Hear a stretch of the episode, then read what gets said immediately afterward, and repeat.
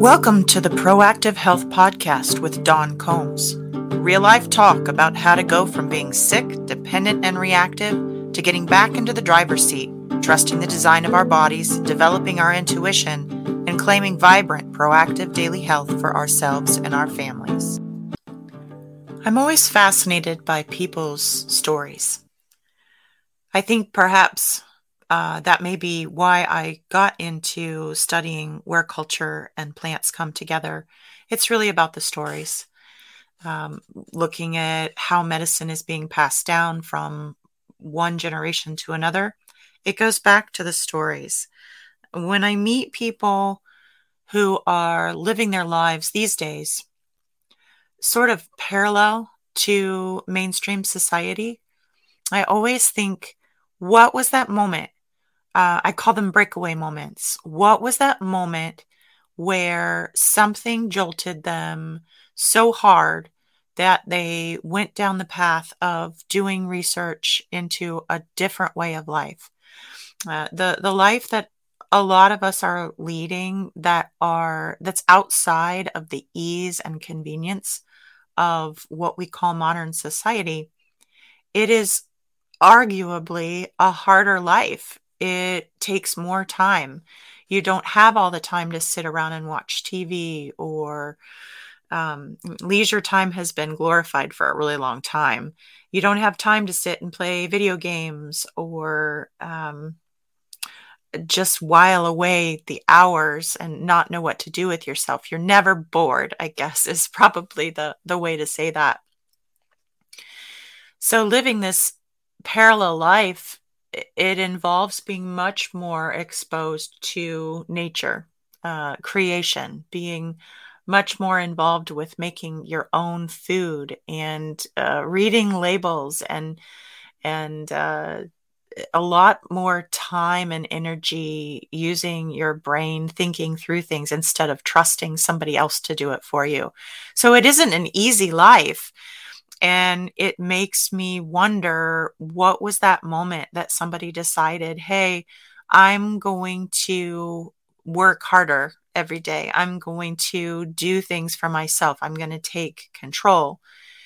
Uh, and perhaps, perhaps I'm so fascinated with those moments for other people because I know exactly when it was for me. I know what that moment is. So we had been we had been working hard on uh, my infertility diagnosis for three years. Three years of kind of dipping our toes in the water. I thought the whole time that I was a pretty natural minded person. We were living in a, a metropolitan area and we were enjoying all the conveniences that I actually didn't get to in, enjoy when I was younger living in the country. So I had moved into the city and started to live a city life. But I still knew the skills that my parents had taught me. I still believed that I was pretty natural. And when I was initially told, three months into trying to conceive, that I was infertile, I I had two mindsets. One was that uh, technology here might be able to help me, and the other was I am still interested in more natural ways. It, it was just in me. Um, but I was still very much living in that mainstream world. I talk a lot about this sort of cultural V that has happened right now, where where people are going along in in the systems that are caring for them kind of cradle to grave at this point.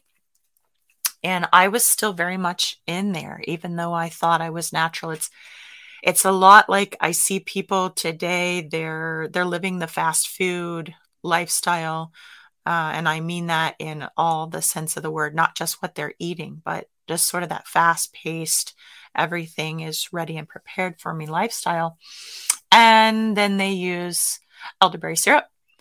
And so it's a it's it's an intrusion of another person's culture into the mainstream culture but you're not living that culture so i was living this mainstream life and we got the we got the diagnosis of infertility and i began to go down that road we did clomid and when that didn't work we upped the dosage of clomid and we upped the dosage and when that didn't work uh, there was Premarin, which made me crazy. And uh, then there were the shots. Uh, we did so much of this. And all along, I was still, I was studying with Rosemary Gladstar throughout this. So I thought, I thought I was living the natural life and just partaking of some of the things in the mainstream culture. When we found ourselves sitting across the desk from the doctor that told me that I was broken, um, you would think that that would be another moment for me, but it, it wasn't. I was still very much in it. The the next step would have been much more invasive technologies, and that wasn't it wasn't comfortable for us. Um, but it wasn't it wasn't a change. There wasn't a wake up call for me. And so i spent some time mourning um, believing that i would never have a child. That's what they had told me. It wasn't possible. There was no way that i was ever going to be able to conceive on my own without technology and i went home and i mourned that and i thought about it and then one day i realized that uh, I hadn't been listening to me all at the same time as the doctors hadn't been listening to me. And I, I didn't think in my gut that what they were saying was wrong with me was what was wrong with me. But I was still too trapped in that system that I went along with it. I continued to believe that I couldn't possibly know my own body. I couldn't possibly know anything. And that they were the experts and that they knew best. Um, they, I don't want to depict in this story that they is always a medical authority. It's just one of the authorities that we are living in the mainstream culture that that we believe we are subservient to. Um, being subservient to FDA or um, any other governmental entity that tells us what's safe and what's appropriate to eat or where to go or what to do is something that a lot of people just kind of live, uh, they've accepted as a norm. And I definitely was there. But when I realized that I did know something, again, I was still living in that space. I I woke up enough to realize that I wasn't listening to my intuition and that I did know something. Um, I pulled out all of my charts that I had been taking on on my body and re-diagnosed myself differently than what had been uh, used all along to treat me medically. And within a month after that, I was pregnant. And that was wonderful after a really long wait. And after being told that it wasn't possible, it was a really big deal to be pregnant on our own. Uh, unfortunately, that first pregnancy, when we went in for the first ultrasound at eight weeks, it uh, was revealed that they couldn't find a heartbeat. And uh, boy, that is, I feel for everybody who who experiences that. It is so common. It's so common for women to lose uh, pregnancies even earlier than that, even earlier than they even realize they're pregnant. It happens all the time. It happens whether we're imbalanced or balanced. Uh, a lot of times it happens because one thing in a billion trillion tiny miracle things that are happening to knit that baby together doesn't go right. And it is, it's a mercy for it to not repeat and go any further. But sometimes it's an imbalance. And I do suspect that that first pregnancy for me was more of an imbalance in my body. I wasn't strong enough or balanced enough quite yet to carry a baby. But they suggested they give you hope that, you know, maybe you'll go home, maybe it's a mistake, maybe we'll maybe we can see a heartbeat later on or it's it's the wrong time and uh, i think most times they know that it's not going to change so i went home knowing that i was likely going to miscarry and that's what we we opted to wait it out. And um, the night that i did miscarry it was at home. I woke up and i was having i was having contractions. And uh, I tell this story in in my book conceiving healthy babies and i think that it's probably why a lot of women really love my husband uh, he was really great and really supportive. I climbed into the bathtub and rode out my miscarriage. And uh, after several hours of contractions i did pass a, a large portion of the pregnancy and I continued to have the intense contractions.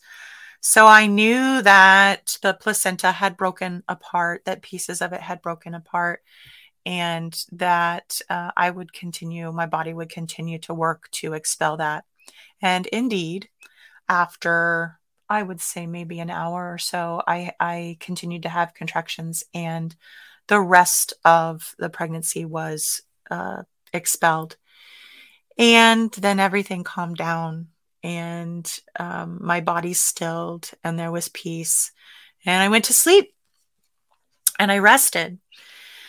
And the next morning we woke up and I called the doctor because I was I needed to report in to let them know.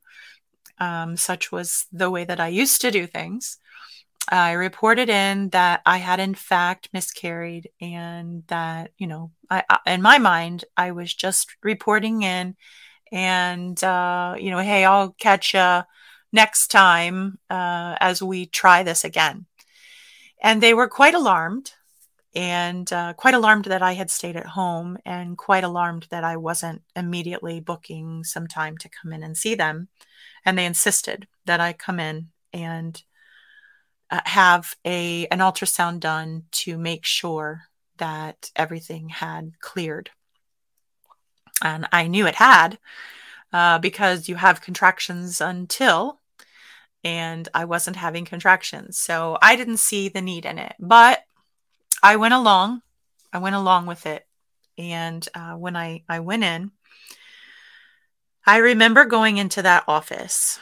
I remember this gentleman that is doing the ultrasound and uh, ladies that you've if you've been through this it is an you know it's it's an invasive very uh very interpersonal experience it is an internal wand ultrasound instead of passing just over passing over the belly it is actually a wand that goes inside to find out what's going on in the uterus and so here's this man who I've never met before, and he is a specialist in in the female body, and he is checking to see how my miscarriage has gone. And he is right there as close as you can get to me. And um, he looks at the screen and he says, Oh my goodness. Well, I mean, it looks like it, it's completely clear. It looks like you've never been pregnant before. And I thought in my head, wow, that is uh, really out of touch and completely insensitive. I didn't say anything, but I, I, I thought, you know, here I am. I'm, I'm pretty stable. I'm pretty okay about this miscarriage. Uh, it, it was sad, uh, but I was prepared for it. And in the sadness, it was also really empowering to watch my body roll with these contractions and to watch it protecting me and to be doing what it was designed to do without intervention. It was so, it was a relationship building between me and my body that night because I trusted that the design of my body was perfect and that I would be I would be okay. Um, I didn't fear. And I say that not to discount that sometimes things go wrong and not to say that someone who had I recognized that there was a problem, uh, we would have gone to the hospital that night. But there wasn't a problem. And I sat back and I watched this miraculous thing. Yes, it was a miscarriage, but it was so awe inspiring to see what the female body is designed to do. So I was pretty I was pretty stable emotionally by the time I was getting this ultrasound and his comment didn't affect me on that level but I thought wow you know somebody else who has worked so hard after 3 years with infertility who was told they would never bear a child who just miscarried hours ago and that's what you say it is not understanding the situation and had it stopped there, it probably, I, I don't know where I would be today. I maybe I would have still be, maybe I would have still been living inside the mainstream systems and accepting the the path that everybody is on right now living living in the lie but it didn't stop there he proceeded to tell me. Um, I told him, actually, I told him that I knew that it would be clear. And I knew because I had had contractions until the main part of the pregnancy had passed. And I continued to have contractions. And then the rest of it passed. And he looked at me with such, such pity. And, and it was so patronizing he looked at me and he said, Oh, sweetie, those weren't contractions, those were cramps. I remember physically hearing in my head something crack, something broke. And, and I don't know how everybody else in the room didn't hear it. Maybe my husband did. I don't know. It I, I heard it. I heard I heard everything break in my head at that moment. And I remember thinking, I, I sat there and I silently looked at him and I accepted what he had. Well, I didn't accept it, but I, I seemed to accept what he said. I didn't argue, but I sat there and I looked at him. And here was this person that has spent years and years and years of education learning about the female body. And he is a specialist on birth and the process of birth. And here he is telling me that he doesn't know that it takes contractions to pass any pregnancy, uh, whether it's to full term or whether it is, uh, whether it's just maybe a couple months along. I spoke to a doctor afterwards that gave me some information and she suggested it probably I, my body probably experienced a, a dilation to about three or four to pass that size of a pregnancy. So so clearly not contractions on the level of birthing a baby not that intense but they were intense contractions. I experienced those contractions. I knew they were contractions. It is unmistakable what that feels like, what it requires to open the cervix enough for uh, that level of a pregnancy to pass through. And it broke. It broke my ability to to stand and operate and live within the systems that I had accepted. I had accepted before that somebody who had a degree knew best. I had accepted it for so long throughout the past 3 years that I had that I had ignored my own gut feeling. I had ignored what I knew. And I hadn't woken up even when I got pregnant with this baby that was miscarried uh, against the diagnosis that I would never carry a baby. Uh, I still hadn't awakened to enough to step outside of these systems and to begin to realize that I need to trust myself. I need to trust my body first. Doctors are wonderful people to have on my healthcare team. I can trust them to give me input, but at the end of the day, they are people who have been to school and who have, depending on how long they've practiced, a, certain type of experience that is to be respected and weighed.